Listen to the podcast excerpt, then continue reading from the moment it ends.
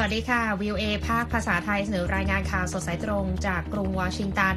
ออกอากาศสดทั้งภาพและเสียงนะคะ ประจำวันจันทร์ที่ 27 พฤศจิกายน 2566 ตามเวลาประเทศไทยค่ะ ซึ่งวันนี้มีดิฉันนิติการกำลังวันร่วมด้วยคุณนพรัตน์ชัยเฉลิมมงคล ร่วมดำเนินรายการนะคะสำหรับหัวข้อข่าวที่น่าสนใจมีดังนี้ค่ะฮามาสปล่อยตัวประกันรอบ 3 รวมชาวไทย 3 คน ยูเครนเดินหน้าสกัดการโจมตีด้วยโดรนของรัสเซีย เกาหลีใต้ ญี่ปุ่น จีนเตรียมฟื้นการประชุมสุดยอดไตรภาคี กลุ่มติดอาวุธเมียนมายึดจุดผ่านแดนจีนจากรัฐบาลทหาร ส่วนเสริมข่าววันนี้อินเดียดันโครงการ 3,000 ล้านดอลลาร์พลิกชุมชนแออัดให้เป็นเมืองทันสมัย ก่อนส่งท้ายด้วยฮังเกอร์เกมส์ยังแกร่งแม้เจอสายแข็งท้าทายในตลาดหนังสหรัฐเราติดตามทั้งหมดได้ในข่าวสดสายตรงจาก VOA สดจากกรุงวอชิงตันค่ะข่าวแรกวันนี้นะคะ เริ่มต้นกันที่ความคืบหน้าเรื่องการปล่อยตัวประกันรอบที่ 3 ของกลุ่มฮามาสซึ่งมีรายงานว่ามีชาวไทย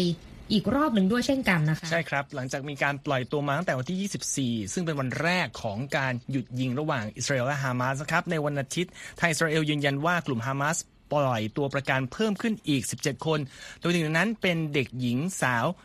ชาวอเมริกันวัย 4 ขวบที่ประธานาธิบดีโจไบเดนระบุว่าเห็นพ่อแม่ของตนเสียชีวิตในระหว่างการโจมตีโดยกลุ่มฮามาสเมื่อวันที่ 7 ตุลาคมครับ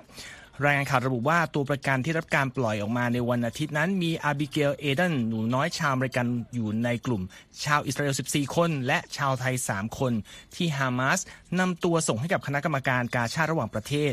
ในวันที่ 3 ของระยะเวลา 4 วันของการประกาศหยุดยิงพักรบระหว่างอิสราเอลและฮามาสครับ ประธานาธิบดีไบเดนระบุในระหว่างการแถลงข่าวว่า สิ่งที่หนูน้อยอบิเกลประสบมานั้น เป็นสิ่งที่เราไม่อาจจะนึกถึงได้เลยนะครับ พร้อมแสดงความหวังว่าตัวประกันชาวอเมริกันคนอื่นๆ จะได้รับการปล่อยตัวออกมาในเร็วๆนี้ Abigail was among 13 hostages released today from Gaza under the brokered and sustained, though intensive U.S. diplomacy. She's now safely in Israel, and we continue to press and expect for additional Americans will be released as well. ผู้นำสหรัฐระบุนะครับว่าหวังว่าจะมีการขยายเวลาการพักรบ เพื่อให้มีการปล่อยตัวประกันเพิ่มขึ้น และกล่าวว่าเราจะไม่หยุดจนกว่าตัวประกันทุกคนจะกลับสู่ครอบครัวอันเป็นที่รักของพวกเขาในช่วงบ่ายวันอาทิตย์ตามเวลาในสหรัฐ ไบเดนยังได้หารือกับนายกรัฐมนตรีเบนจามินเนทันยาฮูของอิสราเอลเพิ่มเติม เกี่ยวกับแผนการปล่อยตัวประกันในช่วงการพักรบ 4 วัน ซึ่งจะสิ้นสุดลงในวันอังคารด้วยครับ ทำเนียบขาว ระบุรายละเอียดของการหารือระหว่างสองผู้นำในแถลงการว่า ประธานาธิบดีไบเดน และนายกเนทันยาฮูพูดคุยเกี่ยวกับประเด็นความช่วยเหลือด้านมนุษยธรรมเพิ่มเติมในฉนวนกาซาที่ยกระดับเพิ่มสูงขึ้นอยู่ในเวลานี้ พร้อมเปิดเผยว่านายกรัฐมนตรีเนทันยาฮูได้ขอบคุณประธานาธิบดีไบเดนสำหรับความพยายามอย่างไม่ลดละในการช่วยเจรจา และดำเนินการตามข้อตกลงหยุดยิงครับ และบอกว่าผู้นำทั้งสองยังตกลงด้วยว่า ภารกิจนี้ยังจะไม่จบลง และทั้งสองจะเดินหน้าทำงานร่วมกันต่อไป เพื่อให้มีการปล่อยตัวประกันทั้งหมดออกมานะครับ คุณนิติการ ขณะเดียวกันนายกรัฐมนตรีในทันยาคูได้กล่าวในวันอาทิตย์หลังพบกับหน่วยความมั่นคงในฉนวนกาซาและย้ำว่าสงครามครั้งนี้ยังห่างไกลจากคำว่าสิ้นสุดครับ ผู้นำอิสราเอลกล่าวว่าไม่มีอะไรจะหยุดยั้งเราได้ และเชื่อว่าเรามีความแข็งแกร่ง มีพลัง ความมุ่งมั่น และตั้งใจในการบรรลุเป้าหมายของสงครามนี้ และนั่นคือสิ่งที่เราจะทำต่อไปครับ ทั้งนี้อิสราเอลกล่าวว่าจะมีการขยายเวลาการหยุดพักรบเพิ่มอีกหนึ่งวัน เพื่อแลกกับการปล่อยตัวประกันเพิ่มทุก ๆ 10 คน จากทั้งหมดกว่า 200 คนที่เชื่อว่าฮามาสควบคุมตัวไว้อยู่ ภายใต้ข้อตกลงปัจจุบันนะครับฮามาสจะปล่อยตัวประกัน 50 คน เพื่อแลกกับนักโทษชาวปาเลสไตน์150 คนที่อยู่ในเรือนจำของอิสราเอลครับ ก่อนหน้าที่จะมีการปล่อยตัวครั้งล่าสุดนี้เจคซัลลิแวนที่ปรึกษาด้านความมั่นคงแห่งชาติของทำเนียบขาว ระบุในการให้สัมภาษณ์กับรายการ This Week ทางสถานีโทรทัศน์ ABC ว่าฮามาสยังคงควบคุมตัวชาวอเมริกัน 8 คน และชาวต่างชาติหนึ่งคนที่ถูกจ้างงานโดยสหรัฐไว้อยู่ นับตั้งแต่ฮามาสทำการโจมตีอย่างไม่ทันตั้งตัวเข้าใส่อิสราเอล เมื่อวันที่ 7 ตุลาคมทำให้มีผู้เสียชีวิตราว 1,200 คน และมีผู้ถูกจับเป็นตัวประกันกว่า 240 คนครับอิสราเอลประกาศกล้าวว่ากองทัพของตนจะทำลายล้างกลุ่มติดอาวุธนี้ที่ควบคุมกาซาให้หมด ก่อนจะเดินหน้าทิ้งระเบิด และทำการรุกภาคพื้นดิน เข้าใส่เขตปกครองดังกล่าวมาอย่างต่อเนื่อง หน่วยงานด้านสาธารณสุขของกาซาระบุว่าจนถึงบัดนี้มีชาวปาเลสไตน์กว่า 14,800 คนที่ถูกสังหาร และหลายแสนคนต้องกลายเป็นผู้พลัดถิ่นครับและเมื่อคืนวันเสาร์นะครับ กลุ่มฮามาสเพิ่งปล่อยตัวประกันทั้งหมด 17 คน ซึ่งประกอบด้วยชาวอิสราเอล 13 คน และชาวไทย 4 คน ก่อนที่อิสราเอลจะปล่อยตัวนักโทษชาวปาเลสไตน์ 39 คนคืนให้ครับ ทางนี้การปล่อยตัวประกันรอบที่ 2 นั้นเกิดขึ้นช้ากว่ากำหนดนะครับ หลังกลุ่มติดอาวุธนี้กล่าวหาอิสราเอลว่าละเมิดข้อตกลงแลกตัวประกัน ซึ่งเจ้าที่อิสราเอลก็ออกมาปฏิเสธว่าไม่ใช่ความจริงครับรายงานข่าวระบุว่าตัวกลางการเจรจาจากกาตาร์และอียิปต์สามารถแก้ไขปัญหาความกังวลของฮามาสได้สำเร็จ จึงทำให้มีการปล่อยตัวประกันได้ก่อนเที่ยงคืนของวันเสาร์ครับ ในกลุ่มชาวอิสราเอล 13 คนที่รับการปล่อยตัวมานะครับ รายงานข่าวบอกว่าเป็นเด็ก 7 คน และเป็นผู้หญิง 6 คนครับ โดยเด็กนั้นมีอายุตั้งแต่ 3 ถึง 16 ปี ส่วนผู้หญิงนั้นมีอายุ 18 ถึง 67 ปีครับ และมีรายงานว่าคลิปวิดีโอที่ฮามาสเผยแพร่ออกมาได้เห็นภาพตัวประกันอยู่สภาพ ตัวสั่นกลัวครับ แต่ส่วนใหญ่มีสุขภาพแข็งแรงดี โดยนักรบกลุ่มติดอาวุธที่สวมหน้ากากจำนวนหนึ่งเป็นผู้นำพาตัวประกันทั้งหมด ไปยังพาหนะของกาชาด ที่พาทุกคนออกจากฉนวนกาซาและมุ่งหน้าไปยังโรงพยาบาลในอิสราเอล ก่อนจะพาไปพบกับสมาชิกในครอบครัวครับในส่วนของนักโทษชาวปาเลสไตน์ 39 คนที่อิสราเอลปล่อยตัวมานั้น โฆษกรัฐบาลกาตาร์ระบุว่าเป็นเด็ก 33 คน และผู้หญิง 6 คนครับ และในวันอาทิตย์เช่นกันนะครับกระทรวงสาธารณสุขปาเลสไตน์เปิดเผยว่ากองกำลังอิสราเอลได้ยิงชาวปาเลสไตน์อย่างน้อย 6 คนเสียชีวิต ในช่วงข้ามคืนที่ผ่านมาที่บริเวณเขตเวสต์แบงค์ครับคุณนิติการค่ะก็ยังเป็นประเด็นที่ต้องติดตามนะคะ เพราะว่าการหยุดยิงนั้นก็ดำเนินไปถึง 3 วันแล้ว ก็เหลืออีกหนึ่งวันในวันจันทร์นะคะ แล้วก็มีการคาดการณ์ว่าอาจจะมีการขยายเวลานี้หรือไม่ก็ต้องรอติดตามกันนะคะ ไปกันที่การประท้วงในอังกฤษนะคะ เจ้าหน้าที่ของทางการอังกฤษร่วมกับประชาชนลงถนนประท้วง เพื่อต่อต้านอาชญากรรมจากความเกลียดชังชาวยิวในอังกฤษค่ะ โดยผู้ประท้วงนับหมื่นคนร่วมเดินขบวนต่อต้านอาชญากรรมจากความเกลียดชังชาวยิวในกรุงลอนดอนเมื่อวันอาทิตย์ หลังจากกลุ่มฮามาสก่อเหตุโจมตีอิสราเอลเมื่อ 7 ตุลาคมที่ผ่านมานะคะ ทางอดีตนายกรัฐมนตรีบริสจอนสันแห่งอังกฤษก็เข้าร่วมกับผู้ชุมนุมราว 60,000 คนในการประท้วงครั้งนี้ด้วยนะคะโดยผู้ประท้วงก็ถือป้ายพร้อมข้อความว่าร่วมเคียงบ่าเคียงไหลกับชาวยิวในอังกฤษ และจะไม่ทนกับความเกลียดชังชาวยิว และอีกหลายคนก็ถือป้ายของตัวประกันอิสราเอลที่ถูกกลุ่มฮามาสจับตัวไป เพื่อแสดงความเป็นหนึ่งเดียวกับชาวยิว ที่ได้รับผลกระทบจากอาชญากรรมจากความเกลียดชัง โดยเฉพาะความรุนแรงที่เกิดขึ้นในกรุงลอนดอนนะคะ โดยมีรายงานว่าในกรุงลอนดอนมีคดีอาชญากรรมจากความเกลียดชังเพิ่มขึ้น 554 ครั้ง ระหว่างวันที่ 1 ตุลาคมถึง 1 พฤศจิกายน ถือว่าเพิ่มขึ้นจากระดับ 44 ครั้งเมื่อปีก่อนถึง 10 เท่าตัวนะคะ ขณะที่รายงานคดีอาชญากรรม จากความเกลียดชังชาวมุสลิมเองก็เพิ่มขึ้นเกือบ 3 เท่าตัว ในช่วงเดียวกันของปีก่อนด้วยนะคะ และการเดินขบวนครั้งนี้ก็เกิดขึ้น 1 วันหลังจากมีการประท้วงของกลุ่มผู้สนับสนุนปาเลสไตน์ที่ออกมาเรียกร้องให้มีการหยุดยิงเป็นการถาวรในฉนวนกาซาด้วยค่ะคุณนพรัตน์ ครับจากประเด็นที่เกี่ยวข้องกับสงครามอิสราเอลและฮามาสไปต่อกันที่ยูเครนแล้วก็รัสเซียกันบ้างครับ คุณนิติการ โดยกองทัพยูเครนรายงานว่า ฝ่ายตนสามารถทำลายโดรน 8 ลำจากทั้งหมด 9 ลำ ที่รัสเซียส่งเข้ามาโจมตีในช่วงข้ามคืนวันเสาร์ตามการเปิดเผยของกองทัพวันในวันอาทิตย์นะครับ โดยการโจมตีครั้งล่าสุดนี้เกิดขึ้น 1 วัน หลังจากยูเครนอ้างว่ารัสเซียเพิ่งทำการโจมตีด้วยโดรนครั้งใหญ่ที่สุดเข้าหาตนครับ ทั้งนี้ยังไม่มีรายงานเกี่ยวกับความเสียหายใดๆ หรือว่าเกิดอะไรขึ้นกับโดรนที่ไม่ได้ถูกทำลายลงครับ ในวันเสาร์ที่ผ่านมานะครับ กรุงเคียฟถูกโจมตีอย่างหนักด้วยโดรนจากรัสเซีย โดยมีการระบุว่าเป็นการถล่มครั้งใหญ่ที่สุด นับตั้งแต่กองทัพกรุงมอสโก รุกรานยูเครนเมื่อเดือนกุมภาพันธ์ของปีที่แล้วครับ ในครั้งนี้ยูเครนระบุว่าสามารถยิงโดรนชาเฮดของอิหร่าน 74 ลำ จากทั้งหมด 75 ลำ ที่รัสเซียส่งเข้ามาในช่วงการโจมตีทางอากาศ ซึ่งเขาบอกว่ากินเวลาถึง 6 ชั่วโมงได้สำเร็จครับคุณนิติการวิตาลีคลิตช์โก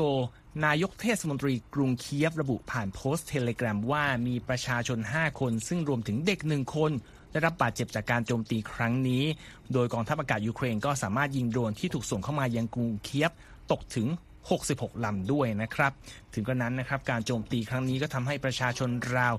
17,000 คนในเมืองหลวงของยูเครน ต้องตกอยู่ในสภาวะไม่มีไฟฟ้าใช้ครับยูเครนออกมาเตือนเมื่อไม่นานมานี้นะครับว่ารัสเซียมีแผนจะพุ่งเป้าการโจมตีทางอากาศในช่วงฤดูหนาว มายังโครงสร้างพื้นฐานสำคัญของประเทศ เช่นเดียวกับที่เคยทำเมื่อปีที่แล้วครับ ขณะเดียวกันกระทรวงกลาโหมรัสเซีย เปิดเผยในวันอาทิตย์ว่ากองทัพของตนสามารถสกัดโดรนอย่างน้อย 24 ลำ และยิงขีปนาวุธจากพื้นดินสู่อากาศ S-200 2 ลูกของยูเครนตกลงจากท้องฟ้าเหนือกรุงมอสโก เมืองตูลา เมืองคาลูกา เมืองสโมเลนสก์และเมืองบรียันสก์ได้ครับ รายงานข่าวระบุด้วยว่าขณะที่การสู้รบระหว่างรัสเซียและยูเครนกำลังก้าวเข้าสู่ฤดูหนาวที่ 2 อยู่นี้นะครับ มีทหารรัสเซียที่ออกมาแสดงความต้องการ จะออกจากพื้นที่ของยูเครนมากขึ้นเรื่อยๆด้วยครับคุณนิติการสำนักข่าว AP ได้รับบันทึกลับเสียงสนทนาเกี่ยวกับประเด็นดังกล่าว ที่ทำเห็นภาพของสิ่งที่ชาวรัสเซียรู้สึกเกี่ยวกับสงครามครั้งนี้ ซึ่ง AP บอกว่าไม่ค่อยปรากฏในสื่อตะวันตกมากเท่าไหร่ เพราะว่ารัสเซียสั่งลงโทษทางอาญาต่อบทสนทนาใดๆก็ตาม ที่วิพากษ์วิจารณ์ สถานการณ์ความขัดแย้งในยูเครนนะครับ บันทึกสนทนา ลับที่ว่านี้นะครับเขาบอกว่ายังแสดงให้เห็นถึงสภาพความเป็นอยู่ อันยากเข็นที่ทางรัสเซียต้องทนรับในสนามรบด้วย ตัว AP ยกตัวอย่างบทสนทนาหนึ่งของนายทหารรัสเซียที่เขาบอกบอกกับพี่ชายตนว่า การรบครั้งนี้ไม่มีสิ่งที่เรียกว่าเป็นการตายอย่างกล้าหาญเลย นายแค่ตายเหมือนหนอนตัวหนึ่งเท่านั้นครับ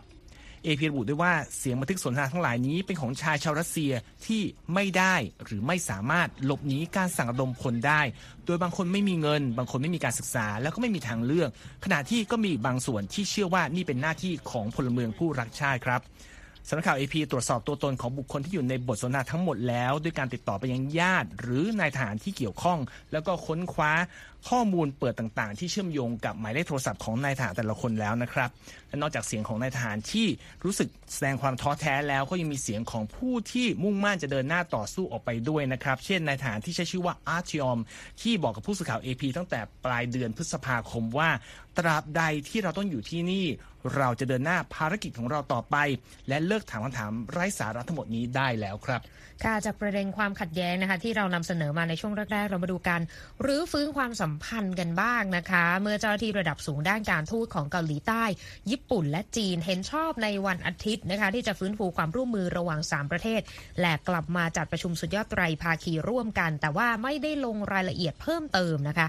รัฐมนตรีต่างประเทศเกาหลีใต้กล่าวกับผู้สื่อข่าวหลังการพบปะหารือกับรัฐมนตรีต่างประเทศญี่ปุ่นและจีนที่กรุงโซว่า เราทั้ง 3 เห็นชอบที่จะรื้อฟื้นและทำให้ความร่วมมือระหว่าง 3 ประเทศกลับคืนสู่ปกติโดยเร็ว และรัฐมนตรีต่างประเทศของทั้ง 3 ยืนยันถึงการกลับมาจากการประชุมสุดยอด ในกรอบเวลาที่เร็วที่สุดที่ทั้ง 3 ฝ่ายพร้อมที่จะร่วมหารือกันนะคะ นอกจากนี้รัฐมนตรีต่างประเทศของทั้ง 3 ประเทศก็ยังเห็นชอบที่จะผลักดันความร่วมมือที่หลากหลาย เช่น การค้า เทคโนโลยี สาธารณสุข การพัฒนาอย่างยั่งยืนและด้านความมั่นคงนะคะ เกาหลีใต้ญี่ปุ่นและจีนมีความใกล้ชิดทางด้านภูมิศาสตร์เศรษฐกิจและวัฒนธรรม แต่ความพยายามในการเสริมสร้างความร่วมมือระหว่างกันนั้น ก็เจออุปสรรคในหลายประเด็นนะคะ ทั้งความบาดหมางทางประวัติศาสตร์ และการแข่งขันระหว่างจีนและสหรัฐ และในทัศนะของผู้สังเกตการทางการเมืองระหว่างประเทศก็เห็นว่า การขาดข้อตกลงเรื่องกรอบเวลาที่ชัดเจนในการประชุมสุดยอดไตรภาคี อาจหมายความว่าการประชุมครั้งสำคัญในรอบ 4 ปีนี้อาจไม่เกิดขึ้นภายในปีนี้นะคะ อย่างที่ทางเกาหลีใต้ ในฐานะเจ้าภาพการประชุมสุดยอดไตรภาคีครั้งต่อไป ได้คาดหวังเอาไว้นะคะ โดยการประชุมไตรภาคีระหว่างจีน ญี่ปุ่นและเกาหลีใต้นั้น เริ่มต้นเมื่อปี 2008 ค่ะ และมีกำหนดที่ต้องจัดการประชุมกันทุกปีนะคะ ก่อนที่มีการระงับการหารือนี้ไปเมื่อปี 2019 ค่ะคุณนพรัตน์ ครับจากเรื่องของเอเชียตะวันออกกลับมาที่ใกล้ ๆ ที่ไทยเราบ้างครับ เป็นสถานการณ์ล่าสุดในเมียนมาครับ โดยทางกองกำลังติดวุฒิของชนกลุ่มน้อยในเมียนมาเข้ายึดจุดผ่านแดนระหว่างเมียนมา และจีนจากฐานกองทัพรัฐบาลเมียนมาได้แล้วนะครับ ตามรายงานในวันที่ของสื่อท้องถิ่น และแหล่งข่าวด้านความมั่นคงครับโดยการประทะกันระหว่างชนกลุ่มน้อย และกองทัพเมียนมาที่เริ่มต้นตั้งแต่เดือนตุลาคม ก็ได้ขยายวงไปทั่วรัฐฉานทางเหนือของเมียนมา จนเข้าใกล้ชายแดนของจีนไปแล้วครับ พันธมิตรของกองทัพชนกลุ่มน้อย 3 กลุ่ม ยังประสบความสำเร็จในการยึดจุดที่ตั้งทางทหารนับ 10 จุดจากกองทัพเมียนมาไว้ได้ รวมทั้งยังสามารถเข้าควบคุมพื้นที่แห่งหนึ่ง ซึ่งมีความสำคัญด้านการค้ากับจีน จนส่งผลให้เส้นทางเชิงพาณิชย์ที่เป็นแหล่งทำเงิน ให้รัฐบาลทหารต้องอยู่ชะงักไปแล้ว สื่อท้องถิ่นแห่งหนึ่ง ซึ่งมีความใกล้ชิดกับกองกำลังแนวร่วมประชาธิปไตยแห่งชาติเมียนมา หรือว่า MNDAA นะครับซึ่งเป็นหนึ่งใน 3 สมาชิกพันธมิตรกองกำลังดังกล่าว ยังได้เข้ายึดพื้นที่จุดผ่านแดนที่ชื่อจินแซนจอตไว้ได้แล้วด้วยครับสื่อโกก้างยังรายงานด้วยว่าพันธมิตรกองกำลังชนกลุ่มน้อยนี้ที่รวมถึงกองทัพอารากัน และกองกำลังปลดปล่อยอิสรภาพแห่งชาติตะอาง ได้เข้ายึดพื้นที่การค้าชายแดนอื่นๆ ไว้ได้แล้ว หลังยกดับการโจมตีเมื่อวันศุกร์ที่ผ่านมาครับ MNDAA ยังได้ชักธงของตนขึ้นที่บริเวณเขตการค้าชายแดนที่จินซานจอดด้วยนะครับ ตามข้อมูลของแหล่งข่าวด้านความมั่นคงแห่งหนึ่งที่บอกกับสื่อ AFP ครับ ประตูข้ามแดนดังกล่าวนะครับ เพิ่งถูก เปิดใช้งานอีกครั้งเมื่อปี 2022 หลังจากภาวะการระบาดใหญ่ของโควิด -19 คลี่คลายลงครับ โดยยังถือเป็นจุดหมายการค้าสำคัญระหว่างตามแนวชายแดนเมียนมาจีนด้วยนะครับเมื่อสัปดาห์ที่แล้วนะครับ ซอมินตุนโฆษกรัฐบาลทหารเมียนมาบอกกับสื่อของรัฐว่า มีรถบรรทุกราว 120 คันที่จอดอยู่บริเวณจุดข้ามแดน ถูกจุดไฟเผาเป็นจุน พร้อมกล่าวโทษว่าเป็นฝีมือของกลุ่มติดอาวุธเหล่านี้นะครับทั้งนี้สื่อท้องถิ่นเมียนมารายงานด้วยว่าสินค้าที่มีการซื้อขายผ่านจุดข้ามแดนนี้ มีทั้งเครื่องจากเครื่องใช้ไฟฟ้า รถแทรกเตอร์สำหรับงานด้านเกษตรกรรม แล้วก็สินค้าผู้บริโภคอื่น ๆ ครับ ค่ะ คุณกำลังรับฟังข่าวสดสายตรงจากวิวเอภาคภาษาไทยกรุงวอชิงตันนะคะ ช่วงหน้ายังมีข่าวสารที่น่าสนใจอื่น ๆ รออยู่ค่ะ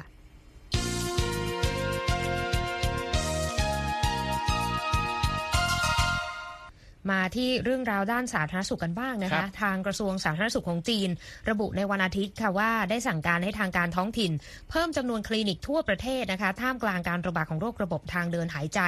ในช่วงฤดูหนาวแรกที่จีนยกเลิกมาตรการโควิดเป็นศูนย์ค่ะ โดยโฆษกคณะกรรมาธิการด้านสาธารณสุขแห่งชาติจีนหรือ NHC กล่าวเมื่อวันอาทิตย์ว่าการเพิ่มขึ้นของโรคระบบทางเดินหายใจเฉียบพลันในจีนนั้น มีส่วนเชื่อมโยงกับการแพร่ระบาดอย่างต่อเนื่องของเชื้อโรคบางชนิด โดยส่วนใหญ่ก็เป็นเชื้อไข้หวัดใหญ่และได้เพิ่มจำนวนคลินิกที่ดูแลผู้ป่วยกลุ่มนี้เพิ่มขึ้น แล้วก็ขยายเวลาการให้บริการรวมทั้งให้ความเชื่อมั่นว่า จะมีปริมาณยารักษาเพียงพอนะคะนอกจากนี้โฆษกคณะกรรมาธิการด้านสาธารณสุขแห่งชาติจีนยังเสริมด้วยว่า เป็นเรื่องจำเป็นที่ต้องควบคุมการระบาดในประเทศ และจำกัดการเข้าถึง พื้นที่ที่มีคนพลุกพล่านอย่างเช่น โรงเรียน ศูนย์ดูแลเด็ก และศูนย์ดูแลคนชรา เพื่อลดความเสี่ยงการระบาดนะคะ ประเด็นความกังวลเรื่องการระบาดใหญ่รอบใหม่เกิดขึ้นทั่วโลกหลังจากมีรายงานที่น่ากังวลออกมาเมื่อสัปดาห์ก่อนนะคะ ที่เผยแพร่โดย ProMED นะคะ ระบุว่ามีคลัสเตอร์การระบาดของโรคทางเดินหายใจในจีน และเรียกร้องให้จีนเผยแพร่ข้อมูลเพิ่มเติมเกี่ยวกับโรคปอดอักเสบที่ไม่ได้รับการวินิจฉัย ซึ่งระบุถึงการระบาดของโรคปอดอักเสบในเด็กที่กรุงปักกิ่ง และมณฑลเหลียวหนิงของจีนค่ะคุณนพรัตน์ค่ะครับ จากเรื่องของสถานการณ์ในจีนมาดูที่ญี่ปุ่นบ้างครับ เพราะว่ามีรายงานว่าทางการญี่ปุ่นตรวจพบเชื้อไข้หวัดนกในกลุ่ม HR เคสแรกของฤดูกาลนี้แล้วนะครับ ที่ฟาร์มสัตว์ปีกแห่งหนึ่งในจังหวัดซากะทางตอนใต้ของประเทศ แล้วก็เตรียมกำจัดสัตว์ปีกราว 40,000 ตัวในฟาร์มดังกล่าวแล้วด้วย โดยรอยเตอร์อ้างรายงานการค้นพบเชื้อไข้หวัดนกเคสแรกของญี่ปุ่นในฤดูกาลนี้ จากสื่อ NHK ที่อ้างข้อมูลของเจ้าหน้าที่กระทรวงเกษตรญี่ปุ่นเมื่อวันเสาร์ครับ นายกรัฐมนตรีฟูมิโอคิชิดะแห่งญี่ปุ่น ก็เตรียมจัดประชุมคณะรัฐมนตรีที่เกี่ยวข้อง เพื่อหารือมาตรการป้องกันการแพร่ระบาดของไวรัสไข้หวัดนกแล้ว ในรายงานการค้นพบเชื้อไข้หวัดนกครั้งล่าสุดนี้นะครับเป็นเรื่องที่มาจากการตรวจสอบทั่วไปที่ฟาร์มสัตว์ปีกหลังพบรายงานว่ามีสัตว์ปีกจำนวนหนึ่งตายในฟาร์มดังกล่าวเมื่อวันศุกร์ครับ ทั้งนี้ไข้หวัดนกที่ทำให้เกิดโรคได้แพร่ระบาดไปทั่วโลกในช่วงไม่กี่ปีที่ผ่านมาครับซึ่งนำไปสู่การกำจัดสัตว์ปีกหลายร้อยล้านตัว โดยในกรณีของญี่ปุ่นเมื่อปีก่อนก็ได้กำจัดสัตว์ปีกทำสถิติสูงสุดถึง 17 ล้าน7แสนตัวครับคุณนิติการค่ะและทางการญี่ปุ่นก็ได้เฝ้าระวังไข้หวัดนกขั้นสูงสุดในตอนนั้นแล้วด้วยครับค่ะนั่นก็เป็นประเด็นเกี่ยวกับเรื่องสุขภาพแล้วก็สาธารณสุขในฝั่งเอเชียนะคะครับขยับมาที่เรื่องสุขภาพการเงินในสหรัฐอืมกันบ้างค่ะเป็นเพไงราะว่าบ้างครับในฤดูการการช้อปปิ้งช่วงสุดสัปดาห์ ยาวมาตั้งแต่ Black Friday นะคะแล้วก็ในวันจันทร์ก็จะเป็นวัน Cyber Monday ของสหรัฐนะคะบรรดาขาช็อปช่วงเทศกาลส่งท้ายปีในอเมริกาก็เสาะหาดีลที่ดีที่สุด แล้วก็มีการวางกลยุทธ์สำหรับการจับจ่ายสินค้า ในราคาส่วนลดสูงสุดนะคะในวัน Cyber Monday ซึ่งเป็นวันสุดท้ายแห่งการช็อปออนไลน์ในช่วงเทศกาลสิ้นปีนะคะCyber Monday ก็เป็นวันจันทร์แรกหลังวันขอบคุณพระเจ้าค่ะ ก็กลายเป็นวันที่ร้านค้าปรับโปรโมชั่นลดราคากันยกใหญ่นะคะ ก็จะถือว่าเป็นวันแห่งการจับจ่ายออนไลน์ครั้งใหญ่ที่สุดแห่งปีของสหรัฐด้วย โดย Rob Graf นะคะรองประธานฝ่ายค้าปลีกของ Salesforce ติดตามกระแสข้อมูลูลระบบคลาวด์ที่ให้บริการบริษัทอีคอมเมิร์ซต่างๆ ไปสำรวจ ข้อมูลพฤติกรรมการช็อปของผู้คน 1,500 ล้านคนใน 60 ประเทศที่ซื้อสินค้าออนไลน์แล้วก็พบว่า กระแสการท่องเว็บไซต์ร้านค้าออนไลน์ในวัน Black Friday แสดงให้เห็นรูปแบบของนักช็อป ที่ใช้เวลาและความพยายามในการเลือกเฟ้นสินค้าในราคาต่ำที่สุด และคุ้มค่าที่สุดนะคะ คุณนพรัตน์ครับเขาบอกว่าแม้ว่าร้านค้าปลีกออนไลน์จะเริ่มต้นเทศกาลช้อปปิ้งเร็วกว่าปกติในปีนี้ แต่ปรากฏว่าไม่มีดีลที่ดีที่สุดออกมามากนักในปีนี้ ผู้บริโภคก็เลยมีความอดทน มีความขยันแล้วก็เล่นเกมสินค้าลดราคาได้ดี แล้วก็ได้รับชัยชนะกันไปอีกปีนะคะครับในวัน Black Friday หนึ่งวันหลังวันขอบคุณพระเจ้าบรรดาห้างค้าปลีกก็หันราคาลงเกือบ 30%นะคะจากราคาปกติ ซึ่งมีผู้บริโภคกดจับจ่ายซื้อสินค้าออนไลน์ไปแล้ว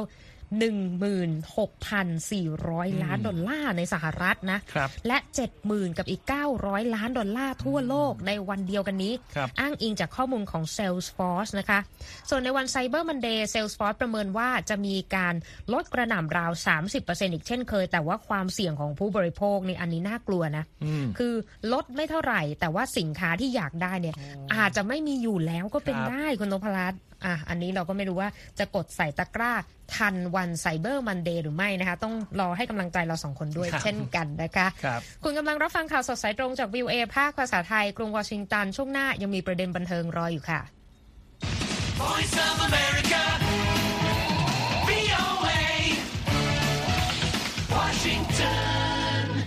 ก่อนจะไปอัปเดตเรื่องภาพยนตร์กันนะคะ ไปที่อินเดียกันก่อน ที่เมืองทาราวีนครมุมไบหนึ่งในชุมชนแออัดที่ใหญ่ที่สุดในโลก มีแผนจะพัฒนาให้กลายเป็นเมืองศูนย์กลางที่ทันสมัย โครงการมูลค่ามหาศาลขนาดนี้ได้สร้างโอกาสรวมถึงความกังวลนะคะ ถึงความเป็นอยู่ของผู้คนในชุมชนดังกล่าวด้วย ซึ่งคุณคมสันศรีธนาวิบุญชัยนำรายงานของผู้สื่อข่าวอัญชนาปาสีชามาถ่ายทอดเสนอค่ะ อับดุลกาดีอันซารีเจ้าของธุรกิจร้านตัดเย็บ ที่ดำเนินกิจการมาแล้วราว 4 ปี เผยว่าแผนพัฒนามูลค่า 3,000 ล้านดอลลาร์ ที่จะกวาดล้างชุมชนแออัดและสร้างอาคารทันสมัยทำให้เขารู้สึกวิตกต่ออนาคตของธุรกิจที่มีอยู่กาดีอันซารีกล่าวว่าร้านของเขาที่นี่ต้องปิดตัวลงแล้ว ตึกต่างๆ จะถูกสร้างขึ้นมา ตัวของเขาไม่รู้ว่าจะมีที่สำหรับทำกินต่อไปหรือไม่ ภาครัฐได้ลงนามทำสัญญากับกลุ่มบริษัทอาดานีกรุ๊ปเพื่อที่จะปรับปรุงพื้นที่ราว 1,562 ไร่ ของเมืองธาราวี ใจกลางนครมุมไบ อันเป็นที่อยู่ของชุมชนแออัดที่มีประชากรนับล้านอาศัยอยู่ โดยวางแผนที่จะสร้างอาคารสำหรับที่พักอาศัย รวมไปถึงอาคารพาณิชย์ในบริเวณดังกล่าวปราโมทคาเดชาวเมืองทารวีที่ครอบครัวอาศัยอยู่ตรงนี้มาหลายรุ่น คาเดบอกว่าทั้งรุ่นพ่อรุ่นปู่ต่างอาศัยอยู่ที่นี่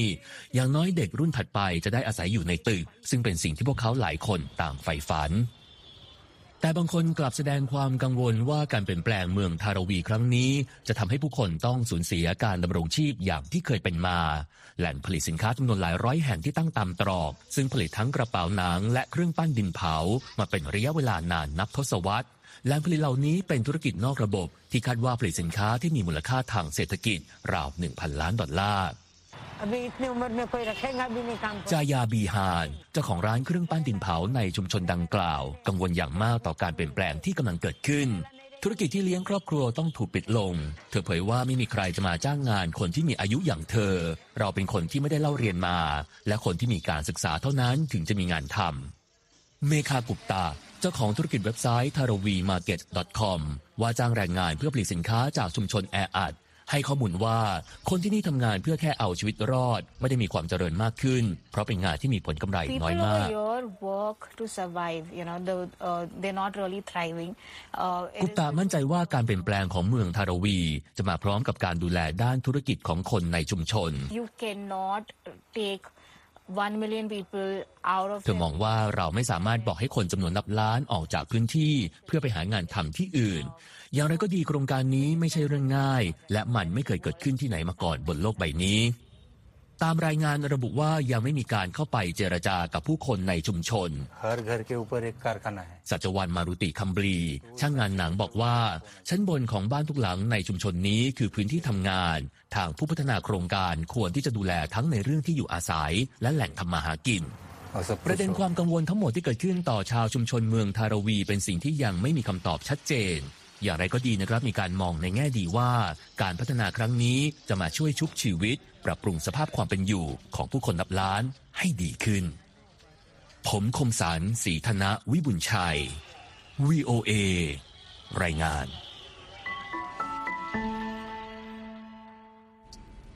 ขอบคุณมากค่ะ คุณคมสันคะมาส่งท้ายก็ด้วยการอัปเดตอันดับหนังทำเงินในสุดสัปดาห์วันขอบคุณพระเจ้านะคะครับปรากฏว่าภาพยนตร์แอนิเมชันฟอร์มใหญ่แห่งปีของดิสนีย์อย่าง Wish ปรากฏว่าไม่สมหวังดังอืมปรารถนานะในการครับเปิดตัวหนังช่วงสุดสัปดาห์นี้นะคะ โดยมีแชมป์เก่าอย่าง Hunger Games อ่าขวางอยู่ในอันดับหนึ่งอย่างต่อเนื่องเป็นสัปดาห์ที่ 2 นะคะ โดย The Hunger Games นะคะย้อนกลับไปยังจุดกำเนิดของประธานาธิบดี โคริโอเนลัสโนที่ยังเป็นหนุ่มอยู่ ก็คือ 64 ปีที่แล้วก่อนที่ไตรภาคหนังอันโด่งดังจะออกฉายเมื่อ10กว่าปีก่อนนะคะครับก็มาอันดับหนึ่งต่อเนื่องเป็นสัปดาห์ที่ 2 ที่เข้าฉายด้วยรายได้ 28 ล้านกับอีก 8 แสนดอลลาร์นะคะอันดับ2ค่ะเป็นหนังเข้าใหม่ทุนสร้างอลังการนโปเลียนนะคะ ติดตามชีวิตของนโปเลียนผลงานกำกับของ Ridley Scott นำแสดงโดยวาคีนฟีนิกซ์นะคะและวานเนสเซลเคอร์บี้ กินรายได้เปิดตัวสัปดาห์แรกที่ 32 ล้านกับอีก5แสนดอลลาร์นะคะ แล้วอันดับ 3 ก็คือแอนิเมชันเข้าใหม่ค่ายดิสนีย์ Wish นะคะหรือในชื่อไทยคือพรมหัศจรรย์โปรเจกต์เฉลิมฉลองครบรอบ 100 ปีของดิสนีย์ว่าด้วยอาณาจักรแห่งความปรารถนา ยังพาภาพยนตร์ไปไม่ถึงเป้าหมายในแง่เปิดตัวสัปดาห์แรกนะคะเพราะว่าทำรายได้ได้เพียง 31 ล้านกับอีก7แสนดอลลาร์ในสัปดาห์แรกที่เข้าฉายนะคะ และอันดับ4ค่ะเบียดบี้กันมานะคะกับแอนิเมชัน Trolls Band Together นะคะทำรายได้ 17 ล้าน5แสนดอลลาร์ในสัปดาห์ที่ 2 ที่เข้าฉาย และอันดับ5 นะคะ Thanksgiving หรือในชื่อไทยคือคืนเดือดเชือดขาช็อปนะคะหนังสยองขวัญต้นต้นทุนต่ำที่อาศัยบรรยากาศของวันขอบคุณพระเจ้าในสหรัฐ มาเป็นธีมหนังเชือดนะคะทำรายได้ที่7ล้าน2แสนดอลลาร์ในเอ่อตลาดหนังสหรัฐสุดสัปดาห์นี้ค่ะ และที่จบไปนะคะก็คือข่าวสดสายตรงจากกรุงวอชิงตันวันนี้ค่ะ ดิฉันนีทิการกำลังวันและคุณนพรัชชัยเฉลิมมงคลผู้รายงานสวัสดีค่ะ สวัสดีครับ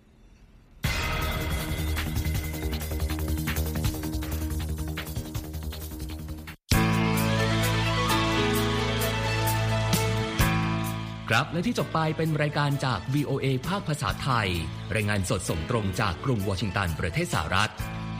คุณผู้ฟังสามารถติดตามข่าวสารจากทั่วโลกได้ในทุกที่ทุกเวลา ที่เว็บไซต์ voa thai com รวมถึงทุกช่องทางในโซเชียลมีเดีย Facebook YouTube Twitter และ Instagram เริ่มต้นวันด้วยการอัปเดตข่าวสารจากทั่วโลก ผ่านรายการข่าวสดสายตรงจาก VOA ภาคภาษาไทย และสุดสัปดาห์กับ VOA ทั้งยังเรียนรู้เรื่องราวทางวัฒนธรรม และไลฟ์สไตล์ ผ่านรายการภาษาอังกฤษแบบอเมริกันของเรา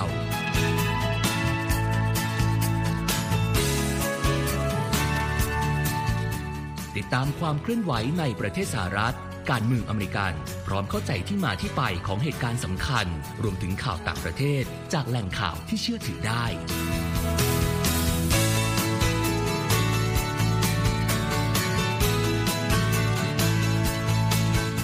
นอกจากนี้ VOA ยังมีบทสัมภาษณ์และคอนเทนต์แบบ Exclusive จากบุคคลที่น่าสนใจหลากหลายวงการ และยังมีเรื่องราวของคนไทยในประเทศสหรัฐอีกด้วย